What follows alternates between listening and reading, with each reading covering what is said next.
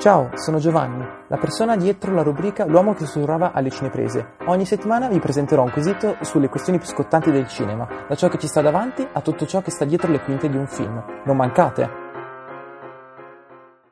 Ciao a tutti e benvenuti in questo nuovo episodio di L'uomo che sussurrava alle cineprese. Oggi 6 settembre voglio parlarvi un po' del programma di Venezia 2021 che non tradisce le aspettative, anzi una selezione di altissimo livello almeno sulla carta, e attesa alle stelle per molti titoli presenti nelle varie sezioni della Biennale, anche in un'annata in cui la mostra si è trovata a ridosso il colosso Cannes, slittato a luglio in seguito all'emergenza sanitaria. Il direttore artistico Alberto Barbera non si è fatto certo intimorire e ha sfoderato un programma all'altezza delle passate edizioni che unisce cinema d'autore e grandi produzioni. In questi giorni che si sta svolgendo la mostra vi presento i dieci film che di più mi incuriosiscono eh, presenti al concorso. Partiamo con Halloween Kills. Col nuovo Halloween, il produttore Jason Blum è riuscito nell'impresa di accontentare il pubblico e ottenere la benedizione dello stesso John Carpenter, supervisore del film e autore delle musiche. Il connubio tra Blum e il regista David Gordon Green ha portato a realizzare una trilogia, il cui secondo capitolo verrà presentato fuori concorso in concomitanza con Leone d'Oro a Jamie Lee Curtis. Halloween Kills si apre là dove si era chiuso il primo capitolo, con Michael Myers intrappolato nella cantina di Laurie Strode, mamma e nonna combattiva, con la casa avvolta dalle fiamme. Naturalmente il killer mascherato non ci metterà molto a liberarsi, tornando a turbare i sogni della famiglia di Lori e del pubblico di Venezia. Passiamo adesso a The Last Duel, in cui le suggestioni di una storia vera che risale alla Francia del XIV secolo sono tradotte in immagini dal talento di Ridley Scott. Il regista inglese affida al terzetto di star composto dagli amiconi Matt Damon e Ben Affleck ed Adam Driver, con l'aggiunta della protagonista femminile Jodie Comer, il ruolo di portare in scena una storia di onore, orgoglio, senso del dovere ed etichetta. Il film vuole essere un tentativo di raccontare la storia, ignorata dei più, di una donna eroica, più la esploravamo e più ritrovavamo le vestigia di quel patriarcato formale fortemente codificato dall'Europa del XIV secolo, presente anche nella società di oggi, hanno spiegato gli sceneggiatori. Continuiamo con The Last Daughter, eh, adattamento di uno dei romanzi di Elena Ferrante, che i suoi libri continuano a fornire materiale prezioso per nuovi adattamenti. Infatti, persino l'attrice Maggie Gillenal, per il suo debutto dietro la macchina da presa, selezionato per il concorso, ha scelto di, di misurarsi con La figlia oscura, una storia di perdita e di ricerca di sé.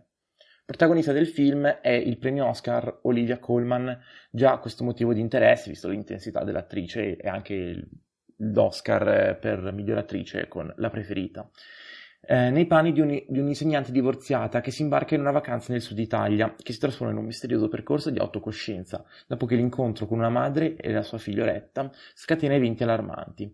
Maggie Gyllenhaal rinsalda la sua collaborazione con Netflix, forte di un cast composto anche dal marito Peter Skarsgård, oltre a Dakota Johnson, Ed Harris e Jesse Buckley.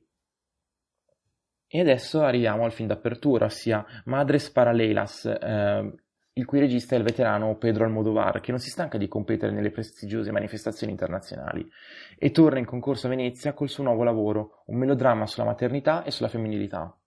Le madres paralelas della storia sono la sua musa Penelope Cruz, Milena Smith e Aitana Sanchez Guillon, spero di averlo pronunciato giusto, che, single rimaste incinte per errore, si ritrovano a partorire lo stesso giorno in un ospedale di Madrid. La più anziana, felice di avere un figlio inatteso, oltre il tempo massimo, si ritrova a consolare la più giovane, spaventata dalle nuove responsabilità. Ma come in tutti i film di Almodovar, il fatto ci mette lo zampino, rendendo la situazione ancora più ingarbugliata. Come ogni opera almodoriana che si rispetti, il trailer e le prime immagini del film mostrano riprese geometriche, con sgarcianti, un'attenzione alla femminilità in ogni suo aspetto e tante citazioni cinefile. Vado avanti con un film che attendo molto, ossia uh, Ultima notte a Soho, in originale Last Night in Soho.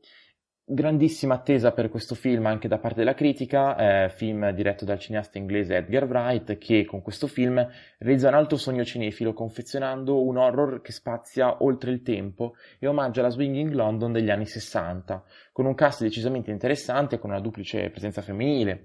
Nel presente abbiamo Thomasin McKenzie che interpreta una giovane appassionata di moda che sviluppa un inaspettato legame telepatico con una cantante degli anni 60, interpretata da Anya Taylor-Joy. Vi aspetto il 13 settembre sulla web radio senza barcode per un interessantissimo convegno su Dante. Andremo ad affrontare gli aspetti penali del periodo del basso medioevo e in particolar modo andremo a vedere come si strutturava il processo penale che ha interessato la condanna a morte che ha costretto all'esilio il poeta non solo. Con l'aiuto di altre autorevoli personalità, professori di lettere, avvocati e pittori, andremo anche a curiosare nella vita medievale e vedere come alcuni di quegli aspetti che hanno interessato le vicissitudini della vita di Dante sono in qualche modo ancora attualissimi. Se anche voi siete appassionati di Dante oppure semplicemente avete delle curiosità in merito, non perdetevi l'appuntamento il 13 settembre sulla web radio senza barcode alle ore 18 con il professor Massimo Montuschi, l'avvocato Simona Giannetti, il pittore Roberto Prevano, Modra Sheila Bobba e ovviamente ci sarò anch'io Fiorella Mandaglio.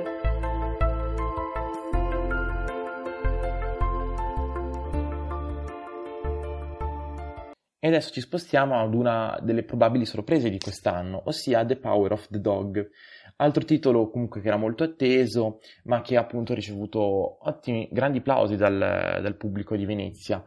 Film originale Netflix che vede il ritorno di Jane Campion a Venezia con un dramma a tinte forti ambientato nel Montana degli anni venti. Un cast di talenti composto da Benedict Cumberbatch, Jesse Plemons e Kirsten Dunst. Il film, scritto e diretto dalla regista neozelandese, ricostruisce lo scontro tra due ricchi fratelli, l'uno cinico e crudele, ossia Cumberbatch, l'altro gentile e generoso, Plemons, che gestiscono insieme un maestoso ranch. Quando il fratello, buono, sposa segretamente una vedova locale col figlio al seguito, dovrà subire le ire dell'altro. Vista la sensibilità Cam- di Campion nello scavo psicologico dei personaggi e la delicatezza delle rappresentazioni, è grande attesa anche da parte mia di questo, di questo film che approderà su Netflix il primo dicembre.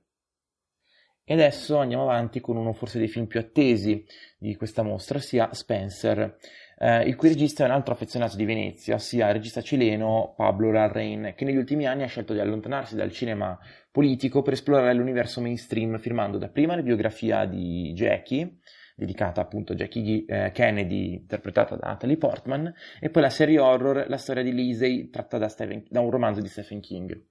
Adesso la Range riprova con un'altra biografia al femminile, appunto Spencer, che è un ritratto di Lady, di Lady Diana, con una scelta inedita, infatti, il cineasta affida il ruolo di Diana all'americanissima Kirsten Stewart e si focalizza su un momento particolare della sua vita, un weekend natalizio trascorso a Norfolk nei primi anni 90, che segna il momento esatto in cui Lady Diana matura la decisione di separarsi col marito Carlo d'Inghilterra.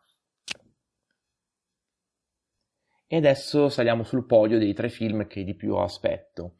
Il primo è Freaks Out, eh, film ovviamente l'opera seconda di Gabriele Mainetti, che si fa desiderare più del previsto, ma dopo i ritardi finisce a sorpresa nel concorso veneziano. Tra slittamenti vari e una post-produzione complicata effettuata negli Stati Uniti, Mainetti non nasconde la propria ambizione. Infatti, dopo l'exploit di Lo chiamano Gigrobo, il regista romano cambia completamente genere, con un'opera ambiziosa e immaginifica curata nei dettagli. Freaks Out è ambientata a Roma nel 1943 Matilde, Cencio, Fulvio e Mario sono come fratelli quando il dramma della seconda guerra mondiale travolge Roma. Siamo nel 43, nel pieno conflitto la città eterna ospita il circo in cui lavorano.